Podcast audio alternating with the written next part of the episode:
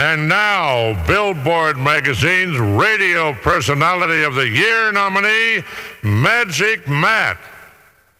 This thing's gotta be rigged. At the top of the next hour, hour, on Outlaw Radio, I'll get to this Bill Maher piece. You're want to hear it. It's the best thing he's ever done.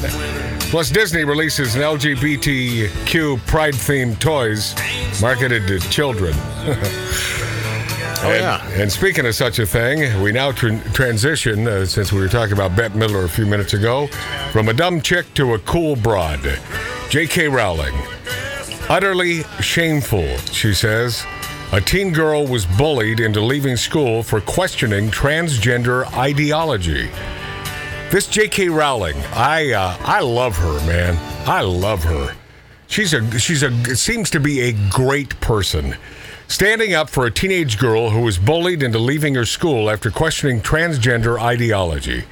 She called the incident utterly shameful, slammed school administrators for allowing the bullying to take place, saying educators have succumbed to an outbreak of quasi religious fanaticism when it comes to the transgender debate.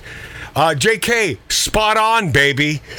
The 18 year old British student faced uh, accusations of so called transphobia from other girls in the school, with the victim at one point reportedly being surrounded by around 60 of her colleagues who shouted, screamed, swore, and spat at her. The girls challenged transgender orthodoxy by daring to question a member of the House of Lords who was giving a talk at the school on the topic of transphobia in the British Parliament.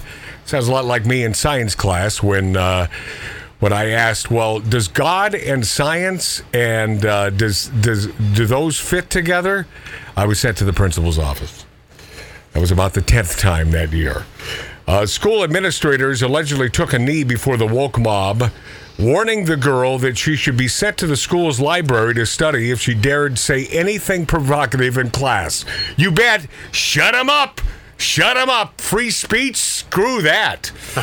Uh, Rowling herself is all too familiar with the woke bullies who've repeatedly harassed and threatened her for disagreeing with them on transgender issues. And I tell you what, the left just can't stand because she speaks the truth. There are females, there are males. There's a big difference between the two, and not simply when it comes to our private parts. We think differently. Period. Yep. Males and females think differently, and we process information completely different. Um, the stars of the Harry Potter movies have distanced themselves from Rowling. No kidding. Without Rowling, There is no Harry Potter. yeah, you little punks. Yeah. You little punks.